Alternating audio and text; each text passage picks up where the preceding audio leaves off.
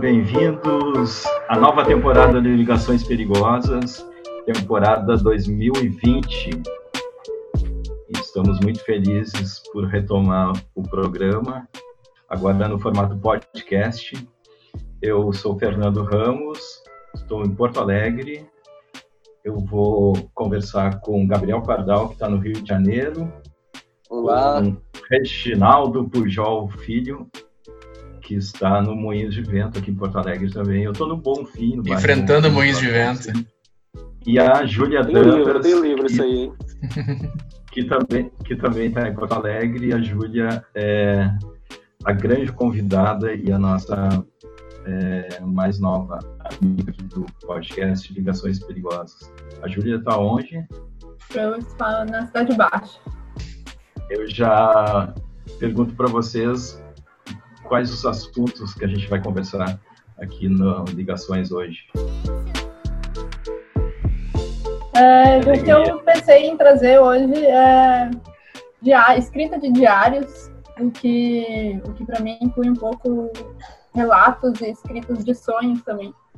São coisas que estão bastante é, presentes agora na pandemia, assim, né? Tanto uh, esses relatos do dia a dia, quanto há muitos relatos de pessoas que estão sonhando mais ou estão sonhando de forma mais vívida, assim, né, tendo sonhos lúcidos. Tudo isso afetado por esse momento maluco que a gente está vivendo. Uh, então, tu, enfim, tudo isso se relaciona muito com um projeto que eu tô que eu tô concretizando agora na pandemia, que é organizar um diário de quem está aqui em Porto Alegre, que é o Diário da Pandemia, que está sediado no Blogspot, e que cada dia é escrito por uma pessoa diferente. Então, eu não, não tenho vergonha de fazer propaganda, porque não sou eu que estou escrevendo, né? São, são dados. E cada dia março, uma pessoa né? começou há já, 75 já dias. Hoje é o dia 75. Começou quando Porto Alegre suspendeu as aulas dos colégios. Começou um dia antes, né? E no dia seguinte suspenderam as aulas e desde então já foram, então, 70 e hoje vai ser a, a pessoa número 75. Sempre alguém diferente. E, e tem sido, é, enfim, muito interessante de ler, assim, e as pessoas que escrevem têm relatado que tem sido uma experiência interessante também de fazer essa escrita, assim, né? Isso desbloqueia tanto um fluxo criativo como desbloqueia, às vezes, umas sensações que estavam um pouco reprimidas, assim, de ficar em casa, isolado, e pessoa se vê obrigada a escrever, a relatar o seu dia e se dá conta do que ela tem sentido. Então, enfim, eu, eu recomendo porque, assim como eu leio e me sinto super acompanhada, as pessoas que me escrevem também dizem que, que passam a se sentir um pouco menos sozinhas, apesar de estar basicamente todo mundo sozinho na sua casa, né? Ou quase. E além disso, surgiu também, aí um pouco mais recente, um, um projeto da Moema Vilela, que também é escritora do Mato Grosso do Sul, mas que mora aqui em Porto Alegre, que é um projeto maior, e aí esse aberto para o mundo inteiro e para todo mundo que quiser, que é os dias e as noites, que é um site que reúne diários de, de pessoas, enfim, que estão atravessando a pandemia ao redor do mundo. Assim. Que é outra forma também de, de estar junto e é muito legal porque além de textos estão chegando ali fotos, desenhos, tem gente que está fazendo diário em, em, em, pintura, em quadrinhos, então é super amplo assim.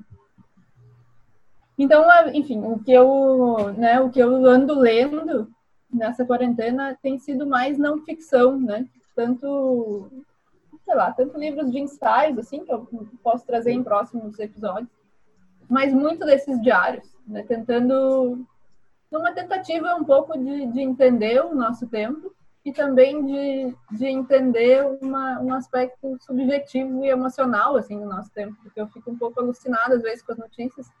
A gente, além de, estar passando pela pandemia, está no Brasil, né? Então não, não é fácil. E aí essas, esses relatos assim, né, da vida cotidiana das pessoas me, me traz um pouco mais de, de realidade pé no chão, assim, né? O que, que é o cotidiano e como é que a vida continua mesmo no meio da, né? dessa, dessa, desse acúmulo de morte ao redor, né? Uma, uma vida pequena dá um jeito de, de, se, de se entrar pelas frestas. Assim. Então, as minhas leituras têm sido muito isso. Uh, se eu fosse falar de um livro, acho que eu iria falar do diário mais uh, famoso e, e, tradicional, assim, que é o Diário da Anne Frank, né, que é um pouco, uh, um pouco bastante macabro, porque a gente sabe como essa história termina. Mas é interessante também como ela, como ele se relaciona muito com os diários que estão chegando nesses projetos de blogs, assim, que são cenas cotidianas, é essa vida muito pequena, assim, muito familiar, muito banal no fundo, né? Mas que cria um vínculo humano, acho que através do espaço e através do tempo. Assim. Então, as minhas leituras têm sido muito essas, assim, leituras de pessoas comuns vivendo dias comuns. E certamente vai ser matéria para literatura, né? Tem várias pessoas de alguma maneira fazendo essa leitura e talvez absorvendo, né? Enfim, eu acho que é talvez seja até do, como documento mais mais interessante, né, essa história vai dizer depois do que as análises, né, dos, dos títulos especialistas né, sobre várias situações. É, eu acredito que sim. E o que eu trouxe aqui parece um pouco com isso que a Júlia trouxe, que é sobre. Eu gosto muito de um mini documentário de um cartunista chamado Saul Steinberg.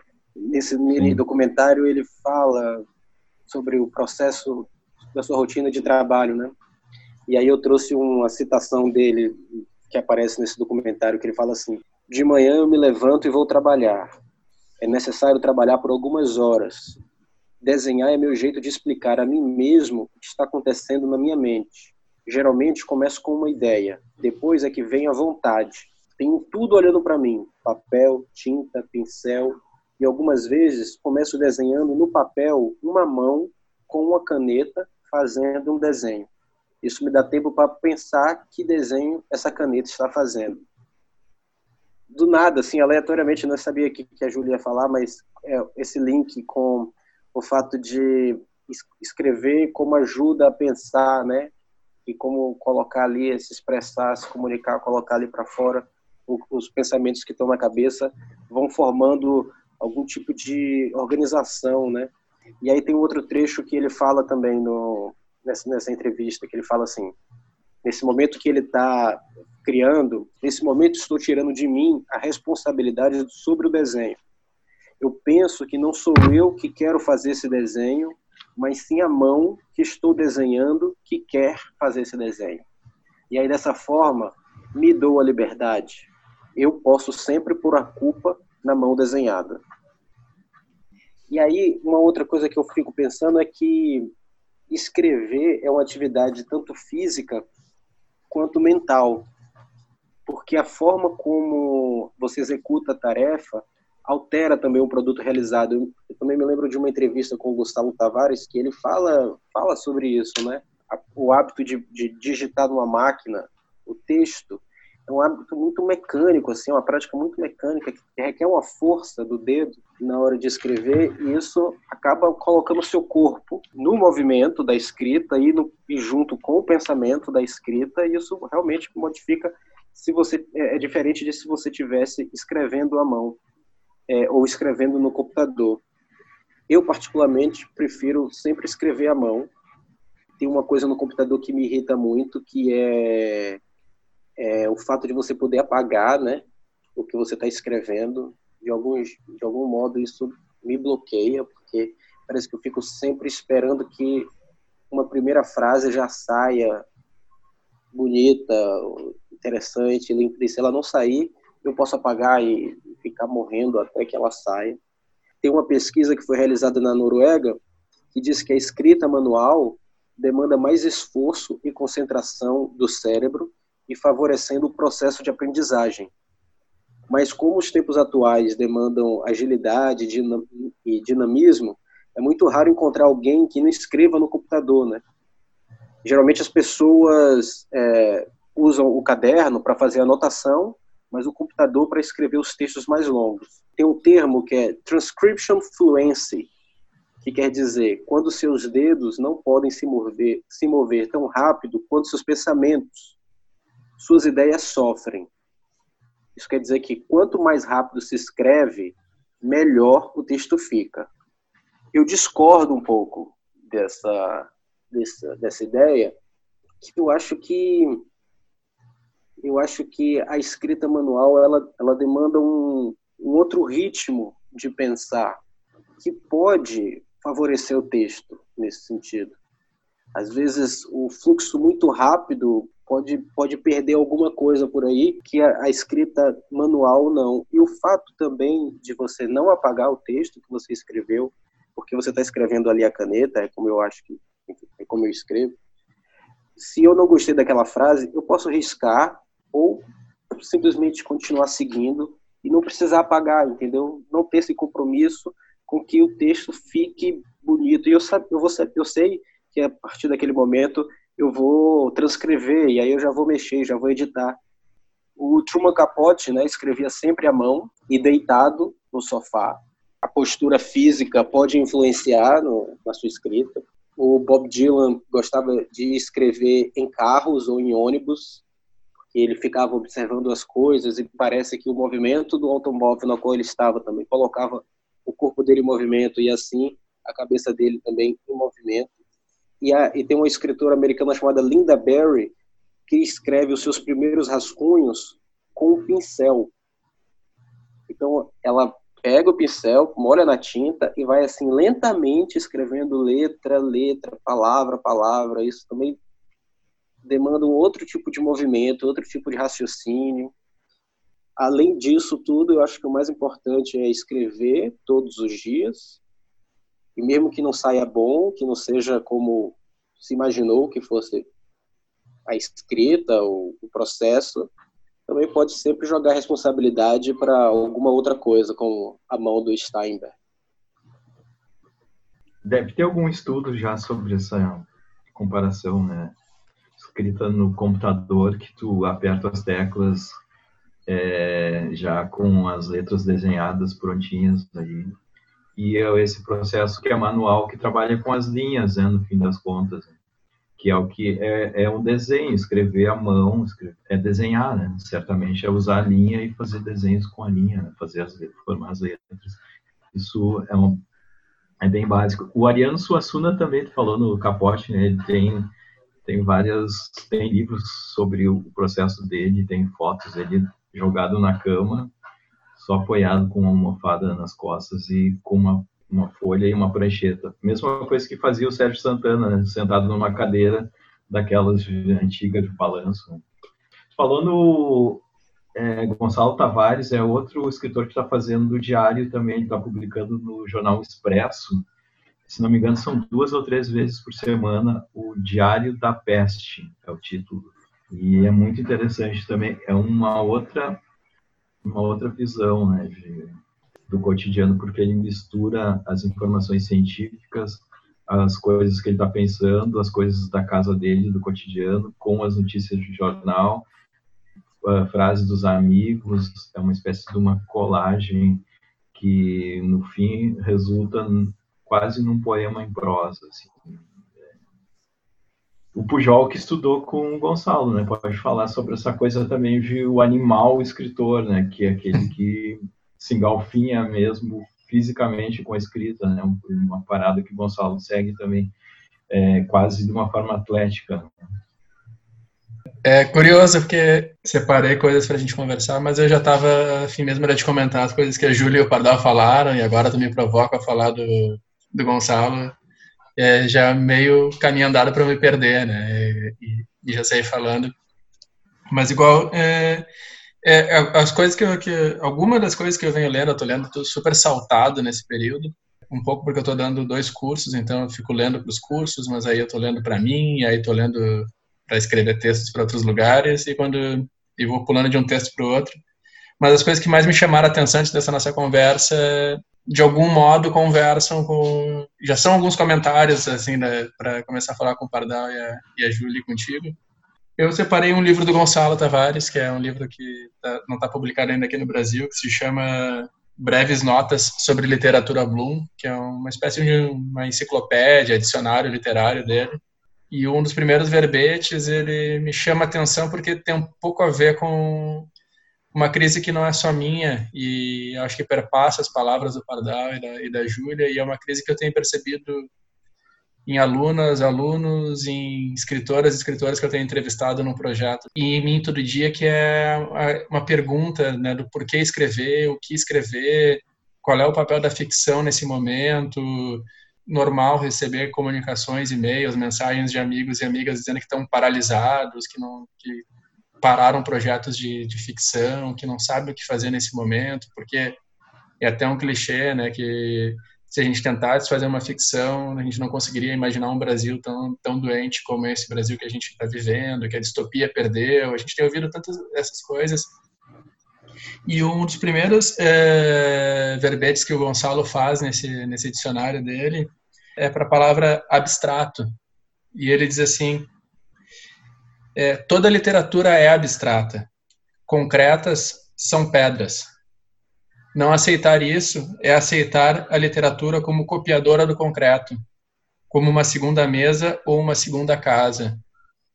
A palavra casa, imaginemos que é a casa da senhora Gertrude, a palavra casa não é uma segunda casa da senhora Gertrude. A senhora Gertrude, modesta, só tem uma casa. Não enganemos, pois, com a ilusão de uma segunda habitação. A casa, nesta ou em qualquer frase, é uma casa abstrata, ou seja, uma casa literária. A literatura não é uma cópia dos objetos do mundo, a casa não é casa e a mesma e a mesa não é a mesa. A literatura tem objetos próprios completamente distintos dos que, dos que existem na vida dos vivos. Não confundas um escritor com um arrumador de mobílias. Eu acho que tem um pensamento aí da gente lembrar que, que escrever é inventar, né? E, e por que escrever? Por que fazer ficção agora? Talvez para inventar, para inventar alguma coisa, para não, não, não sofrer uma derrota terrível que eu, que eu tenho achado que a gente tem que, que a gente tem sofrido, que é ser sequestrado pelo por esse regime estúpido que está governando o país e outros países também que nos faz que nos faz pensar neles o tempo inteiro e achar que a gente tem que escrever só sobre eles e que tudo que a gente fizer tem que estar relacionado com eles. Talvez a gente esteja um pouco preso demais nisso e perdendo alguma potência. Acho que tem gente que tem que escrever sobre a realidade, tem gente que tem que dar depoimento, tem gente que tem que ser mais é, explícito sobre isso, mas também tem gente que pode fazer o que quiser, como sempre houve. Eu me lembro às vezes do, um escritor que eu gosto muito, que é o Campos de Carvalho, e a literatura alucinada dele, de A Lua Vem da Ásia, Púcaro Búlgaro, e que são essas literaturas eternamente ressignificáveis e reinterpretáveis, porque não tem nenhum confronto direto com nada ali, né? A gente tem um, é um confronto do Campos de Carvalho com Campos de Carvalho, talvez, e, e talvez, talvez eu tenha eu tenha feito, eu não, não que eu esteja escrevendo grandes coisas nesse momento, mas é, eu tenho feito um esforço para me lembrar por que é que eu escrevo, né? E eu não escrevo por causa do Bolsonaro, eu escrevo por outras coisas. Eu escrevo há muito mais tempo do que o Bolsonaro existe e vou escrever muito mais tempo do que o Bolsonaro vai existir, porque esse cara vai passar logo. Então, é, eu tenho tentado colher essas coisas, pensar um pouco sobre por que escrever.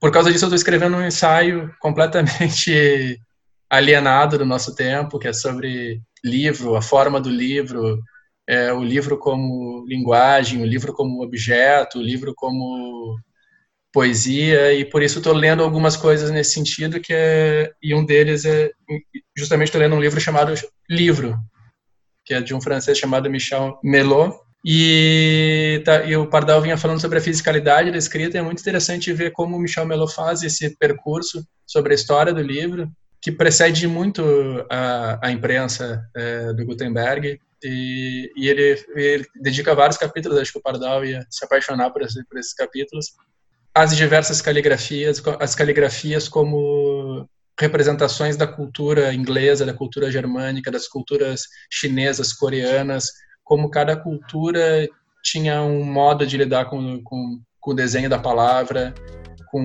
o ato em si da escrita, não só o desenho da palavra, mas como o corpo se posta para fazer o texto. Então, como quase sempre acontece comigo, eu já nem sei mais é, por onde eu ia. Eu, só, eu acho que eu só sigo indo com esses dois livros e mais alguma coisa que esteja aqui por perto e pronto para conversar com vocês.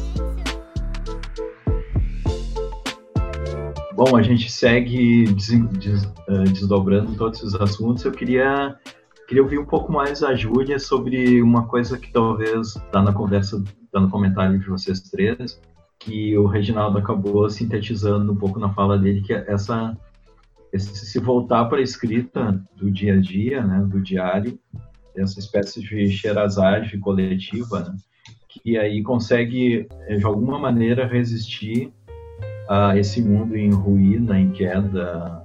É, como é que tu lê esses textos, assim, nesse sentido ficcional, né, que as pessoas estão escrevendo, mas não estão preocupadas com essa ficção, mas estão criando realmente um mundo que é tão interessante como o mundo que um escritor está tentando descobrir também e, e criar né, em confronto com agora. Né? É, eu acho que, apesar dos diários serem, via de regra, não ficcionais, né, ainda que tenha tido um ou outro ali que eram, obviamente, peças de ficção, em geral eles não são. Mas eu acho que escrever da sua vida sempre tem um fator imaginativo, né? Assim, ninguém escreve o seu dia exatamente tal qual ele aconteceu. E acho que, na verdade, nesse fator imaginativo, assim, um pouco inventado, talvez até de, de toda a narrativa, né, de todo o relato, reside, acho que, essa potência de, de sobreviver ao, de adiar o fim do mundo, ou sobreviver ao fim do mundo, ou criar esse mundo pós-mundo. É aí que coletivamente talvez a gente consiga criar outros caminhos. Eles fala muito isso, ah, o mundo como conhecemos está acabando, mas isso não precisa necessariamente ser ruim, né? O mundo não era dos melhores, assim. Então eu acho que é nessa potência criativa, assim, imaginativa, que a gente talvez encontre possibilidades de criar algo melhor, né? A ficção talvez entrando no assunto do Reginaldo, de por que escrever, acho que a ficção talvez entre um pouco aí, assim, né? A gente manter vivo nossa capacidade de, de imaginar, de sonhar, de, de devanear. É engraçado isso, porque antes da, da pandemia, na verdade, no final do ano passado, eu comecei a ler livros de horror, de terror. Comecei a me interessar por isso depois que eu li o livro da Ana Paula Maia, Terra e Seus Mortos. Fiquei fascinado e aí eu comecei a pesquisar outras coisas de horror. E aí, de repente, se tornou uma situação mundial de horror. E eu já tava assim, tipo, caraca, cara, o que eu tô lendo aqui é o que, tô, o que tá acontecendo. E eu continuo lendo literatura de ficção de horror, achando o máximo, achando que é, o, é, a, é a situação, tá, tá, é, tá quase não ficção, entendeu? Se tornou realista, né? Quase se tornou realista, exatamente. É, é, é, isso tem a ver também com a, com a onda da, da distopia, né? Teve, parece que nos últimos dois anos houve uma, uma virada distópica, assim, que começou a se usar essa palavra com, todo, com toda força e, e escrever distopia e resgatar distopias e discutir a origem da distopia. É, e acho que é isso que também tá, deu um pouco de vazio de sentido agora, porque a gente vinha pensando, aliás, a gente não, mas muita gente vinha escrevendo com, com esse pensamento, né, de, ah, estou fazendo ficção, imaginando um mundo muito apocalíptico e quando as coisas começam a não fazer muito sentido, aliás, a fazer sentido demais, quando a história de terror começa a aparecer documentário, como o Pardal tá falando, talvez isso dê, dê algum nó, né, e parece que a gente estava um pouco condicionado a imaginar mundos distópicos, né? E agora, se eu não sei imaginar, se não pode se imaginar um mundo distópico, não é muito mais, mais interessante do que abrir a Folha de São Paulo. O que, que eu penso? O que, que eu posso pensar agora? Tinha uma amiga que morava no Rio que tinha uma frase escrita no, no, na, na parede da casa dela que era é, quando quando a realidade tá mais estranha ou mais interessante que a ficção, é a hora de fazer documentário. Ela tinha, tinha notado isso. E acho que nesse sentido, esse momento que a gente está todo mundo dentro de casa, se torna talvez um momento de reinventar a casa, né? E de reinventar talvez o objeto livro, que é o que está estudando, não sei, de reinventar essas coisas muito concretas, muito materiais, assim, muito presentes, né? Reinventar até os modos de usar o corpo, começar a escrever à mão, não sei, né? Assim é. agir sobre aquilo que a gente de fato consegue é, controlar com o nosso nosso mini microcosmos assim né do corpo da casa do, sei, das nossas relações afetivas próximas acho que esse é o nosso campo de ação assim né já que a distopia se tornou um pouco fraca perante a realidade É, eu acho que tem, tem uma coisa também que é uma palavra que o Fernando usou antes, ele que que, que eu não sei o que não sei o que pensar sobre isso, mas essa ideia de documento, né? Que o diário ele pode sim ser um documento, mas pensar em to que toda forma de literatura é, é, documento. Talvez isso também nos aprisione um pouco, achar que, que achar que toda literatura tem que dar um testemunho do que está acontecendo, né? Talvez a gente tenha que lembrar que é, a literatura é feita de muitas coisas e não só de uma de uma vereda dela, né? Que tem tem, tem, tem muitos espaços para se fazer e que se todo mundo for dar testemunho sobre o tempo, talvez. Bom, tem gente já fazendo piada sobre isso, né? Sobre os lançamentos de romances eh, dois anos depois da, da vacina, que vai ser um show de. Provavelmente não aguente mais, né? Exatamente, vai ser um show de autoficções de apartamento. Uhum. É, quem viver verá, né? Já diria o filósofo.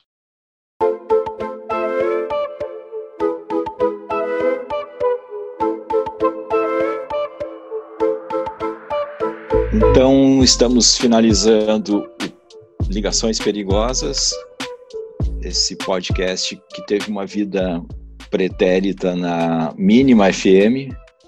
É, na etapa inicial fomos nós dois, depois o Pujol juntou-se a nós, entrou na equipe do, do Ligações. A Moema Vilela fez várias participações especiais e na última fase do programa ela estava na nossa no nosso grupo também. Né?